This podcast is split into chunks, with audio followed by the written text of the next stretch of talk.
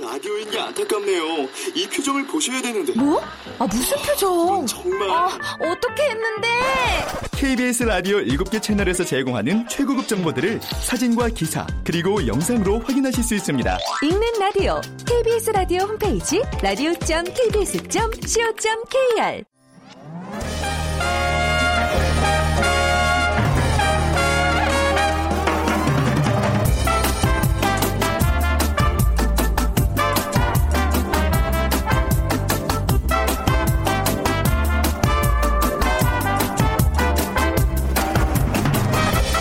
안녕하세요. 빅데이터로 보는 세상 아나운서 최원정입니다. 요즘 오랜만에 연락하는 지인들이 늘었습니다. 결혼을 알리는 청첩장과 함께 말이죠. 10월 가을은요. 결혼의 계절이라는 말이 실감하게 되는데 어, 모두 행복한 가정을 이뤘으면 하는 바람입니다. 그런데 최근 결혼과 관련된 아쉬운 조사 결과가 있어요. 지난 6월 우리나라의 결혼과 출산 건수가 역대 최저치를 기록했다는 결과입니다. 또 아이를 낳는 연령은 점점 높아지고 낳더라도 한 명만 낳는 경향이 두드러졌다는 거죠. 또 이혼율에 관한 내용도 있습니다. OECD 이혼율 1위 국가라는 건 이미 뭐 많이 들으셨을 텐데요. 최근 무자녀 이혼과 또 황혼 이혼도 늘고 있습니다. 결혼과 이혼 물론 뭐 옳고 그름을 말할 수는 없겠죠. 하지만 단골 주례사였던 검은 머리 팥뿌리를 얘기하던 시절은 이제 뭐 하여튼 예전 결혼관과는 달라진 게 분명한 것 같습니다. 잠시 후 세상의 모든 빅데이터 시간에요. 이혼율이라는 키워드로 빅데이터 분석해 드리죠. 자, 오늘의 빅퀴즈 문제 드립니다. 어, 요즘 결혼 준비의 기본, 웨딩홀과 스드메라고 합니다. 웨딩홀은 아시겠지만, 음, 결혼 준비할 때 꼭 필요하다는 스드메는 무슨 뜻일지 궁금하신 분들 많으실 겁니다. 저 사실 이 프로그램 하면서 처음 듣는 단어였어요. 스튜디오의 스, 메이크업의 메. 근데 그 스드메 두 번째 있는 드는 무엇을 의미할까요? 자, 여성분, 신부가 꼭 필요한 거예요. 웨딩 이것. 1번 드라마, 2번 드링크, 3번 드레스, 4번 드레싱 중에 고르셔서 네, 오늘 저희에게 여러분들의 의견과 함께 정답 같이 보내주시기 바랍니다. 어, 당첨되신 분께는 아메리카노 모바일 쿠폰 드립니다. 휴대전화 문자 메시지 지역번호 없이 샵 9730이고요. 짧은 글은 50원, 긴 글은 100원의 정보 이용료가 부과됩니다.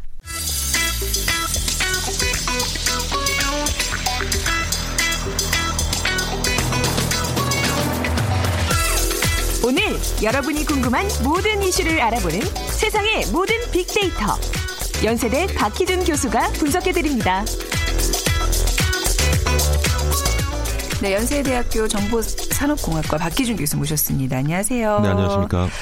자, 오늘의 주제, 그, 어, 법원 행정처 통계에 따르면요. 예. 뭐, 무자녀 이혼이 지속적으로 증가하고 있다고 그러는데, 이제 아이를 낳지 않고 결혼을 하는 게 이제 무자녀 이혼인 거잖아요. 그렇죠. 네. 왜 이게 네. 또 증가를 할까요? 미성년 자녀가 한 명도 없는 상태에서 네. 이혼하는 이른바 무자녀 이혼이요. 2014년에 이어서 지난해에도 전체 이혼의 절반을 넘은 것으로 나타났습니다. 네. 좀 전에 말씀하신 것처럼 지난 28일이었죠. 법원 행정처가 펴낸 2016 사법 영감에 따르면 작년 이혼한 부부가 10만 8천여 쌍이에요. 네. 근데 이 중에 51.3%에 이르는 5만 5천여 쌍이 자녀가 없었고요. 그다음에 자녀가 한 명인 부부는 25.6%, 두 명인 경우에는 19.6%, 네. 세 명인 경우에는 3.5% 그러니까 어, 자녀의 수가 많을수록 그만큼 이혼할 확률이 낮아진다는 네. 거죠. 그래서 무자녀 이혼 비율은 2016년에 46%였는데요. 해마다 증가하면서 2013년에는 48.7% 그리고 2014년에는 결국에는 이제 50%를 넘어서게 됐는데 모르겠습니다. 자녀가 많다는 것이 가정의 행복을 얘기할 수는 없겠지만은 음. 에, 역으로 자녀가 많으면 이혼의 확률은 그만큼. 낮출 수 있다라는 얘기는 할수 있을 것 어, 또 같습니다. 달리 해석해 보면 아이를 낳기 전에 이혼을 좀 빨리 결정을 하는. 그러니까 이제 그만큼 결혼 생활을 짧게 영위하고 이혼을 결정하는 커플들이 늘어나고 있다는 얘기잖아요. 네. 요즘에는 그 혼인을 하고도 네. 2, 3년 동안 유예 기간을 두고 혼인 신고를 하지 않고, 하지 않고, 아이도 네. 갖지 않는 그런 부부들도 그렇죠. 어, 증가하고 있다고 합니다. 어, 일단 살아보고 예. 어찌 보면 평생의 배우자로서 적합한지 좀 판단해보고 예그결 결정을 하겠다 뭐 이런 건데 어, 아무튼 뭐 이제 그 수치가 그거를 이제 증명해주고 있어요. 사실 연애 네. 기간에는 보이지 않는 부분이 그, 많잖아요. 그건 맞죠. 예. 네. 그리고 뭐 늘 말씀드리지만은 사실 성격이라는 것이 반은 유전자에서 결정이 되고요. 음. 네. 그 반에 또 반은 자라는 환경에서 결정되고 음. 그러다 보니까 다른 부모에서 태어 다른 부모로부터 태어나서 다른 환경에서 성장한 두 사람이 만나서 네. 글쎄요 서로 소통을 하고 어 환경과 상호작용하는 방법을 서로 맞춰간다는 것 이거는 결코 쉬운 일은 아니거든요. 사실 결혼 생활의 반 이상은 그 초반대에 그 이제 부부간에 맞추는 걸로 결정지잖아요. 그렇죠. 좀잘 견디면 나중에 좀 편해지는데 말이죠. 예.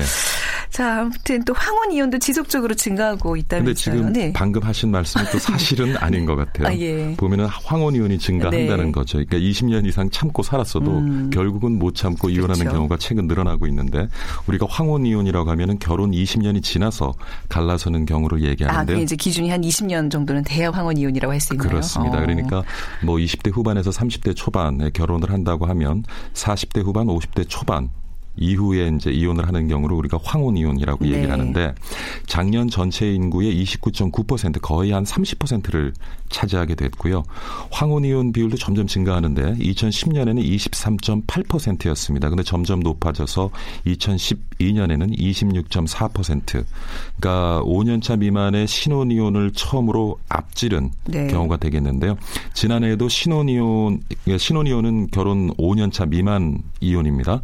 그래서 지난해 신혼 이혼은 2만 4천여 쌍이었고요. 전체 이혼의 22.6%였으니까 어, 황혼 이혼이 글쎄요 한2% 포인트 정도 신혼 이혼을 앞서고 있다라고 어. 얘기할 수 있을 것 같습니다. 뭔가 이제 그 노년층이 돼서도 어떤 경제력 같은 게 이제 좀 있, 있어야 황혼 이혼이 가능한 거 아닌가요? 잘 모르겠어요. 이거는 황혼 이혼은 어떤 걸 말해주고 있어요? 에, 그러니까 네. 앞서 말씀하신 것처럼 에, 결혼을 통해서 자녀를 갖고 네. 자녀의 장래에 해를 끼치지 않기 음, 위해서 네. 자녀가 충분히 성장할 때까지 이전에는 사실 자녀가 결혼할 때까지 네. 이혼을 안 하는 경우가 있었는데 최근에 와서는 이제 대학 을 진학하면 네. 음. 좀더 이제 자녀들로부터 자유로워져서 어, 이혼에 대한 의사 결정을 이제 하게 되는 것 같고요. 음.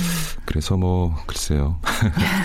요즘은 이 황혼 이혼 이후에도 이제 다시 또 다른 분들을 만나서 결합하고 이런 것도 굉장히 늘어난 거잖아요. 네, 그렇죠. 그죠? 네. 아무튼 많이 그 결혼관이 변했습니다. 근데 이제 최근에 좀 이혼이 이렇게 많이 늘어나고 있는 이유 이게 어떤 구조적인 또 문제가 있을까요? 에, 좀 살펴보면은요. 네. 이혼 사유는 가정 불화가 7.3%가 되고요. 네. 그다음 배우자의 부정이 7.3%. 근데 사실 가정 불화가 배우자 부정 경우를 어, 한 경우에서 앞섰어요. 그러니까 네. 배우자 부정으로 2016년에 이혼한 건수가 8,016쌍이었는데 에, 가정 불화로 이혼한 건수가 8,017쌍입니다. 그러니까 한 쌍이 더 많았고요.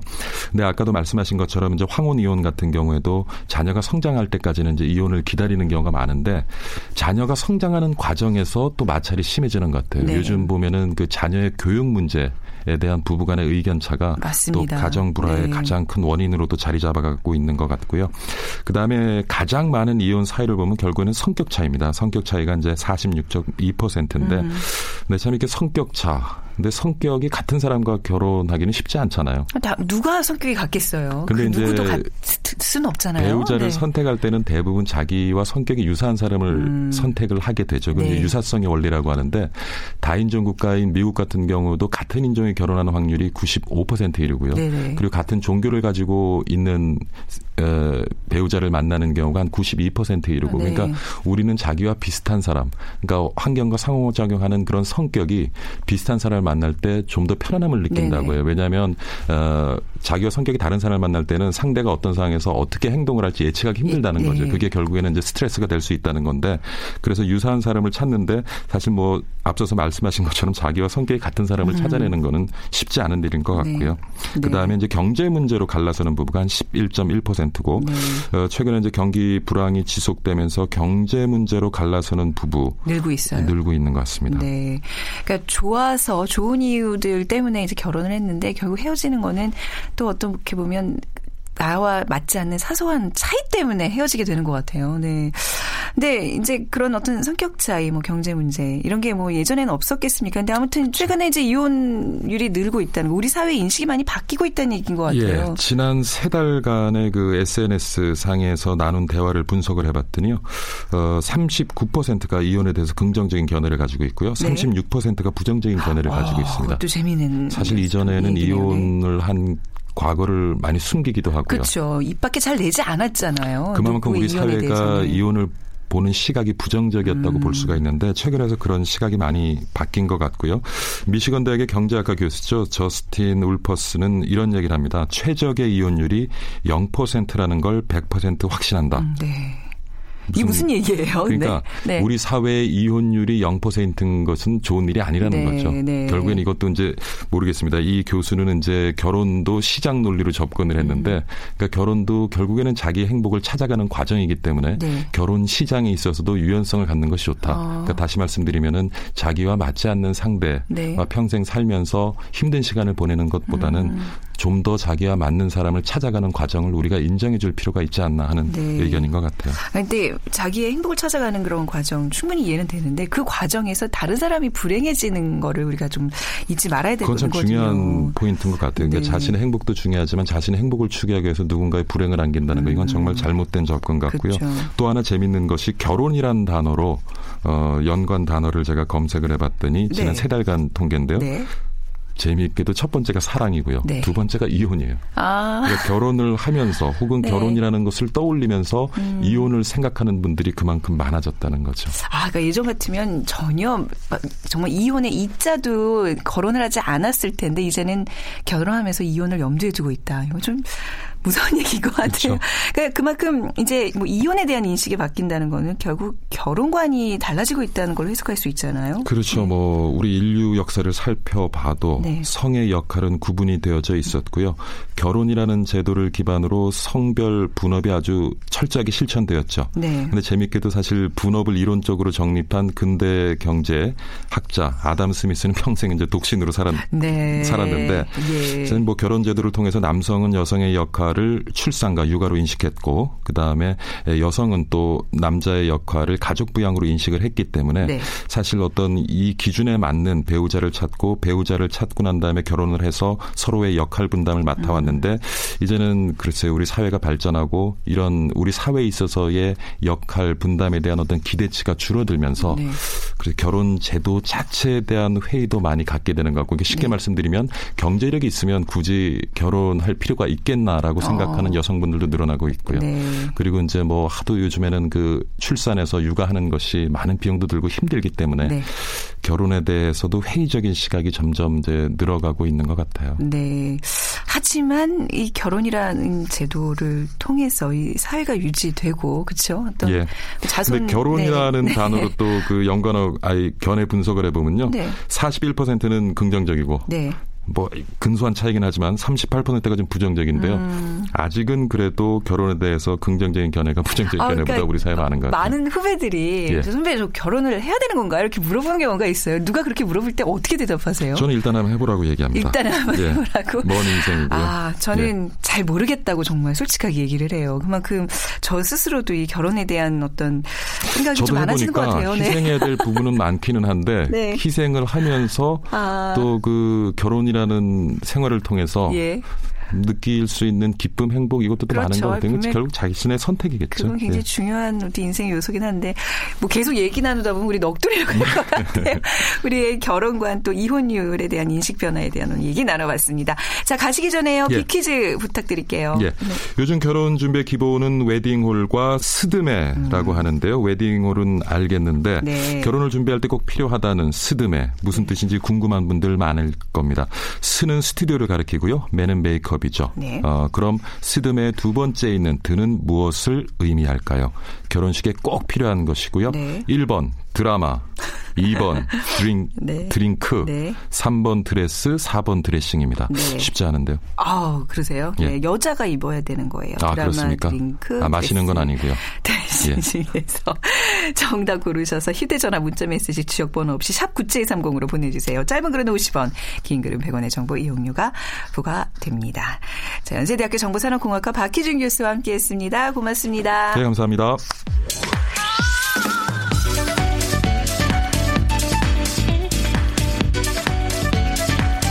월드 트렌드 빅데이터로 세계를 본다. 르몽드 디플로마티크 임상훈 기자와 빅커뮤니케이션 전민기 팀장이 분석해드립니다. 네, 임상훈 기자, 전민기 팀장 두 분 나오셨습니다. 안녕하세요. 네, 안녕하세요. 두분 이동신 인사를 가지고 있어요. 예, 컨디션들이 다 좋으신 것 같아요. 연휴 보내시고 나서.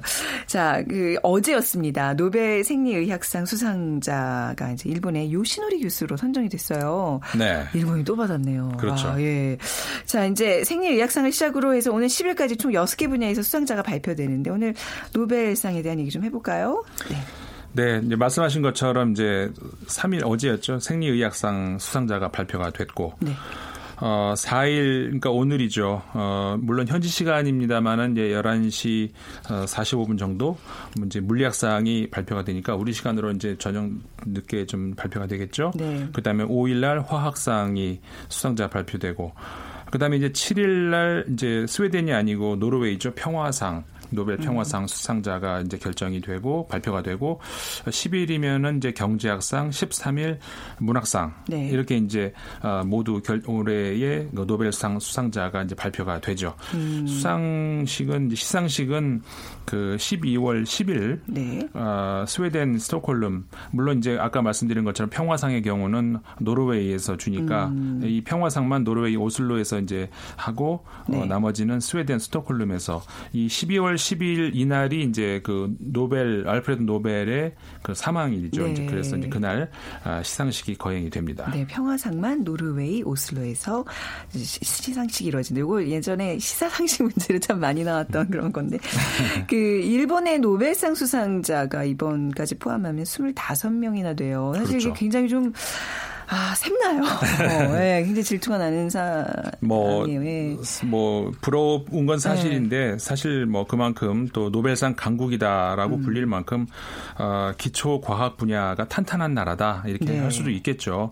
특히 이제 아까 아, 25명 말씀하셨는데, 이 25명 중에서 이 과학 분야가 22명으로 이제 월등하게 많죠. 네. 문학상이 2명 있었고, 노벨 평화상이 1명 있었고, 나머지가 전부 다 이제 과학 분야에서 어, 나온 건데 이 과학 분야에서 22명이 배출된 것은 어, 미국 물론 이제 미국이 월등하게 많죠. 미국이 네. 20 아니 저 쉬운 5명으로 제일 많은데 미국 다음으로 가장 많은 어, 과학자 노벨상 수상자를 배출한 나라가 된 거죠. 네. 일본의 과학 수준을 잘 말해 주는 건데 이번 그 수상자의 그 요시노리 교수 같은 경우도 어, 사실상 그 저 이 성과가 네. 뭐 대단합니다. 그 그래요. 요즘에 네. 그러니까 뭐 간단하게 말씀을 드리자면은 그 우리가 이제 단백질을 섭취를 음식을 통해서 하면 그게 당연히 몸 속으로 단백질이 쌓이는데 사실 우리 몸- 몸에서 필요한 단백질 양하고 음. 식으로 섭취한 단백질 양하고 이게 같지가 않거든요. 네. 그러니까 훨씬 음식에서 필요한 단백질보다 훨씬 많은 양을 필요로 하는데 그럼 그 단백질이 어디서 나오냐 이게 음. 어떻게 수수께끼였거든요. 아, 예, 예. 근데 이제 그게 그 소위 오토피 저 피시라고 하던가 그래가지고 스- 몸 안에서 스스로 recycle처럼 돌아가면서 만든다는 거죠. 어. 그 요즘에 흔히 그 우리 단식 뭐 우리 네. 관심 많이 가지지 않았습니까? 근데 이제 그때 물만 마시면서 어떻게 열흘 뭐 6일 열흘 단식이 가능할까 우리 음. 네. 궁금하잖아요. 근데 그게 물만 마시면서도 물 몸 안에서 네. 단백질을 스스로 생성을 한다는 거죠. 어. 그 수수께끼를 이렇게 밝히는데 이제 결정적인 공헌을 한 그런 인물로 이제 그 알려져 있죠. 네. 그냥 이렇게 이런 설명만 들으면 뭐 그런 걸로 이제 노벨상까지 받나 하지만 이제 그동안 인류의 어떤 수수께끼를 밝혀냈다는 거죠. 그렇죠. 큰 의미가 있는. 질병을 네. 앞으로 이제 이겨낼 수 어. 있는 이런 것으로도 이제 앞으로 이제 응용이 얼마든지 가능하고 이제 네. 그런 거죠. 뭔가 그 일본, 그러니까 지금 뭐 노벨상 과학 분야의 어떤 권위를 제가 무시하는 건 아니지만 좀 일본의 후연 후한 면도 있는 건가요? 일본에서 이런 걸 많이 봤죠. 우리나라 사실 그... 지금 기초과학 수준이 제가 알기로는 굉장히 높은 수준이라고 하던데. 그게 이제 뭐 네. 보니까요. 그 노벨상을 주는 데 있어서 네. 그 노벨상을 받았던 사람들의 어떤 추천이라든지 아, 또 인정이 필요합니다. 그래요. 그래서 네. 받은 국가가 좀 많이 받는 경우가 그렇군요. 있습니다. 우리도 좀 빨리 그 인력 풀들을 이렇게 좀 만들어 놔야 되겠네요. 네, 그리고 저뭐 과학상뿐만 아니라 특히 다른 분야도 다 마찬가지인데 음. 노벨상이라고 하는 것이 사실 뭐 개인 제 개인적인 견해입니다만은 네. 저는 좀 비판적으로 좀 그런 생각을 가지는 것이 상이라는 것이 사실 어떻게 저기 객관성을 보장하기가 굉장히 어려운 부분이 그럼요. 있잖아요. 네네. 그렇기 때문에 항상 특히 이제 어, 문학상이나 특히 평화상 같은 경우에는 이제 어떤 뭐 가끔 가다가 지금 역사상을 통해서 시비거리도 음. 나왔습니다만은 네. 그 받을 수 있는 나라들 그러니까 예를 들어서 음. 문학상 같은 경우도 번역 결국은 번역 작품이어야 되잖아요. 번역을 그렇죠. 어떻게 했느냐에 달려 있는. 것이고 그리고 이제 저 대륙별로 이렇게 돌아가면서 받는 이런 것도 있는다던가 네. 뭐 이런 것 때문에 어쨌든 간에 좀 이렇게 결국은 받는 음. 나라가 또 이렇게 받을 수 있는 이런 확률이 참 높다는 음. 그런 그 뭐 한계는 지적되고 있죠. 글쎄요. 좀 이렇게 뭐 강대국이라 그래야 될까? 미국이나 일본 쪽으로 좀 약간 편중돼 있는 그런 현상들을 좀 우리가 보곤 하는데 그래도 노벨상에 대한 어떤 그런 명예로움은 전 세계인들이 인정하는 부분 아닙니까? 그렇습니다. SNS에서의 반응은 어때요? 어, 노벨상 수상자 발표를 앞둔 뭐 매년 이맘때 때가 되면 언급량이 좀 늘어납니다. 그래서 네. 지난 한 달간 SNS 전체 언급량을 보면 한 15,000건 정도 언급이 됐고요. 음. 연관 키워드를 보면은 우리 국민들은 특히 평화상에 좀 음, 관심들이 많은 것 같아요. 네. 평화, 수상, 또 상금, 수상자, 한국, 이그노벨상 뭐 이런 단어들이 보이는데 지난 5년간의 언급량 변화를 보면은 우리 고은 시인이 후보일 때와 그렇지 않을 때 언급량이 좀 상당히 차이가 아, 났어요. 아, 네. 그래서 노벨상과 함께 고은 시인의 버지량도 좀 함께 증가하는 걸 보였는데 2010년부터 13년까지 이제 노벨상 후보로 거론이 되면서 네. 이맘때는 평소에 한 3배 정도 언급량이 많았지만 작년과 올해는 이제 이야기가 나오지 않으면서 언급량이 좀 많이 줄어든 음. 현실입니다. 2010년이었어요. 맞아요. 고은 시인이 네. 거의 유력하다는 얘기가 돌면서 저희 KBS에서는 집 앞까지 찾아가고 그랬죠. 아, 예. 네. 세트도 만들어 놨어요. 아. 특집 방송 한다고요. 음. 그래서 고은 시인님 모시고 뭐 이제 방송을 생방송을 이제 준비하면서 제가 이제 그 진행을 맡아 가지고 막 그냥 열심히 열심히 공부하고 정말 다 되는 줄 알았는데 정말 직전에 네. 그죠? 직전에 이렇게 바뀌더라고요. 자, 그 노벨상에 관한 여러 재미있는 기록들이 있다면서요? 네, 뭐 이모저모를 좀 모아봤더니 네. 가장 어린 나이에 받은 인물이 2014년 평화상을 수상했던 말랄라 유사프자이인데 네. 이 탈레반의 총격에도 살아남았던 파키스탄의 교육 운동가였는데 17살이었습니다. 예, 굉장히 어린 나이에 받았고 최고령 수상자는 어 90살에 받은 사람이니까 네. 한 73살 정도 차이가 나고요.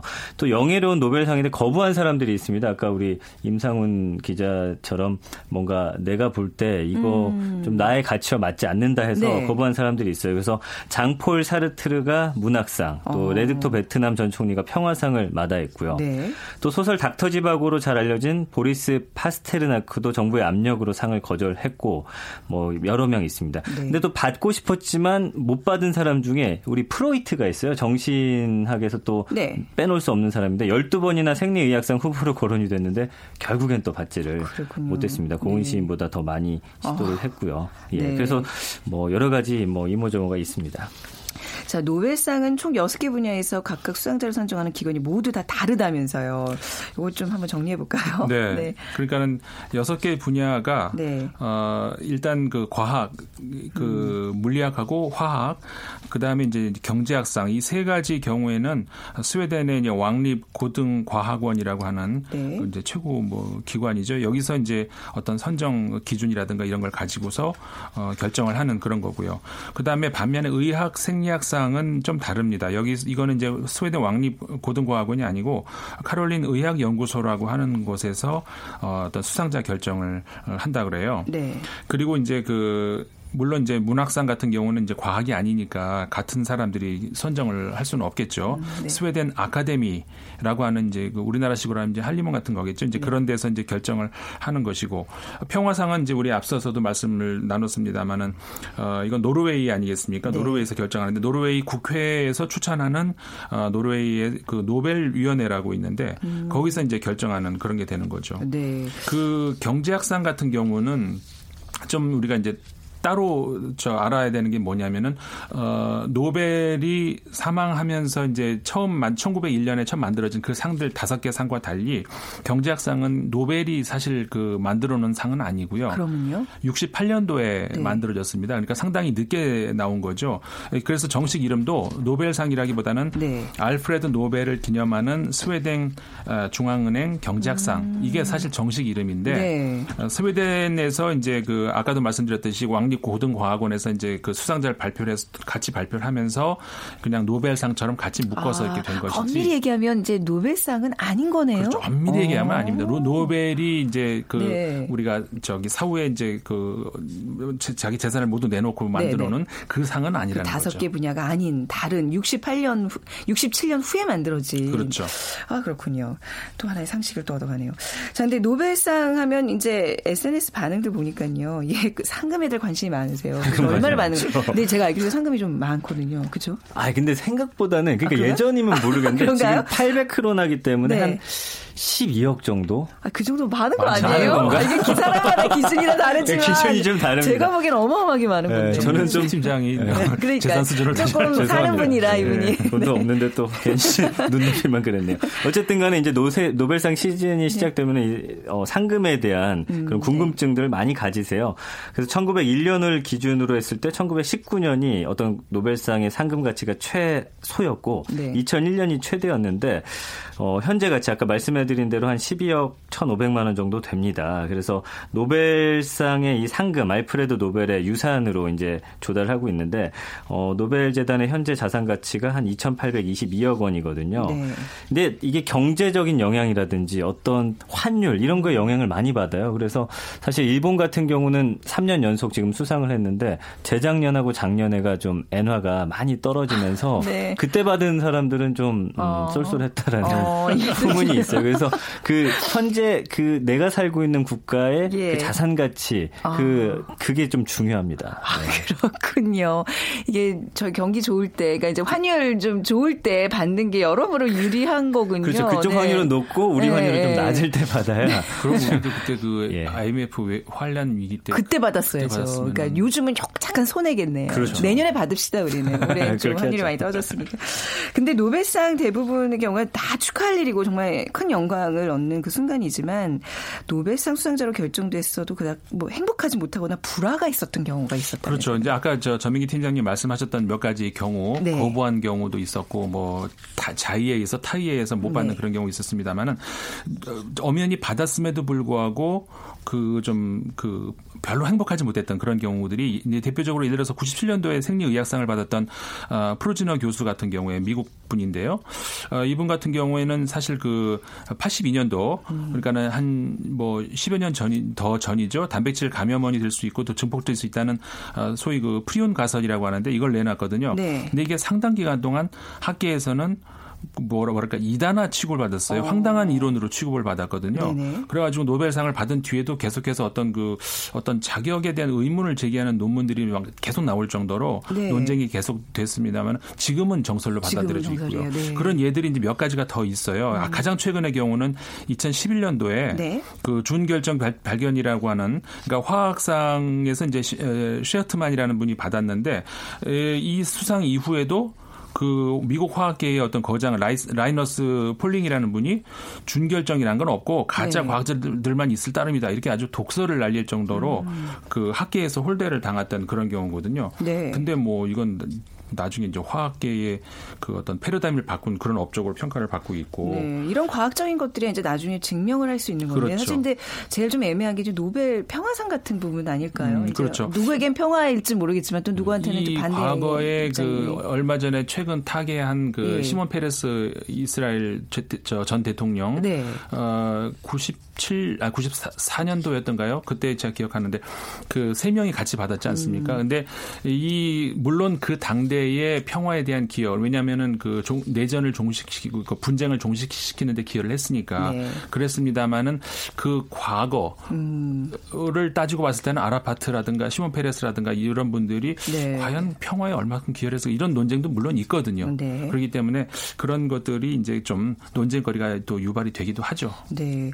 매년 이제 우리는 부러움의 시선으로 노벨상 수상자들 바라보곤 하는데 어떻게 좀 앞으로는 진짜 아까 말씀하신 그런 기준들이 있다면 누구의 추천으로 의해서 좀 이게 만약에 후, 보 군들이 이제 거론이 된다면 우리도 이제 앞으로 계속해서 좀 이렇게 배출해 나가야 되지 않을까요? 그렇죠? 그렇습니다 네. 지금 뭐 왜냐하면 미국이랑 영국, 음. 독일에서 뭐 거의 독식하고 있기 때문에 네. 우리나라도 일단 한번 발을 들이면 그렇죠. 서로 추천해주고 한번 발을 들이는 예, 게 문제예요. 그렇게 되지 않을까 네, 특히 과학 부분 좀 많이 우리가 좀 연구를 좀 더 많이 해야 되겠습니다. 자 오늘 두 분과 함께 노벨 수상에 대한 얘기 나눠봤습니다. 임상훈 기자, 전민기 팀장 감사합니다. 고맙습니다. 네. 자 오늘 정답은 3번 드레스고요. 7252님 예비사위 대동하고 결혼식장 장소 돌아봤습니다. 아버지로서 만감이 교차하신다고요. 딸에게 모바일 커피 한 잔 선물하고 싶습니다 하셨는데 저희가 바로 드릴게요. 그리고 5386님께도 오늘 당첨되셔서 아, 쿠폰 드리도록 하겠습니다. 내일 오전 11시 10분에 다시 찾아뵙죠. 지금까지 아나운서 최현정이었습니다. 고맙습니다.